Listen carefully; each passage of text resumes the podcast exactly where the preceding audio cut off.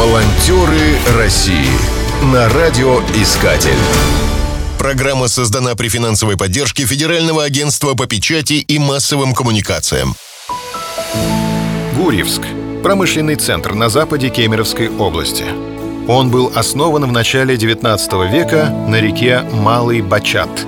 Тогда это был поселок, в котором жили рабочие сереброплавильного завода.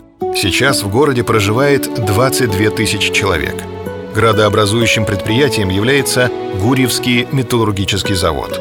Из объектов культуры имеется только клуб горняков. Дефицит культурных развлечений послужил предпосылкой для создания волонтерского проекта «Музыка нас связала», рассказывает организатор проекта Елена Свинцова. Когда-то на горнорудной площадке был парк, где жители нашего города любили отдыхать со своими детьми парке работала детская площадка, действовали аттракционы. Среди молодежи популярностью пользовалась танцплощадка. По выходным здесь звучала живая музыка. На праздники, которые организовывали сотрудники клуба, собирался весь город. Поскольку многие жители с ностальгией вспоминают об этом времени, мы решили провести опрос среди населения Горнорудного района было опрошено более 250 человек. И выяснилось, что 89% жителей района хотели бы иметь рядом с домом площадку, где можно было бы отдохнуть, посмотреть кино, концерт, а вечером потанцевать под живую музыку. Коллектив городского клуба горняков вместе с волонтерами приняли решение разработать и внедрить проект «Музыка нас связала». Он рассчитан на жителей Горнорудного района и будет реализован в течение 2021 года. Волонтеры России Организаторам придется решить несколько задач. В настоящее время в районе нет ни сквера, ни парка, где можно было бы построить сценическую площадку. Поэтому на первом этапе потребуется создать новую зону отдыха. И не просто возвести сцену, а оснастить ее качественной музыкальной аппаратурой и организовать посадочные места для зрителей.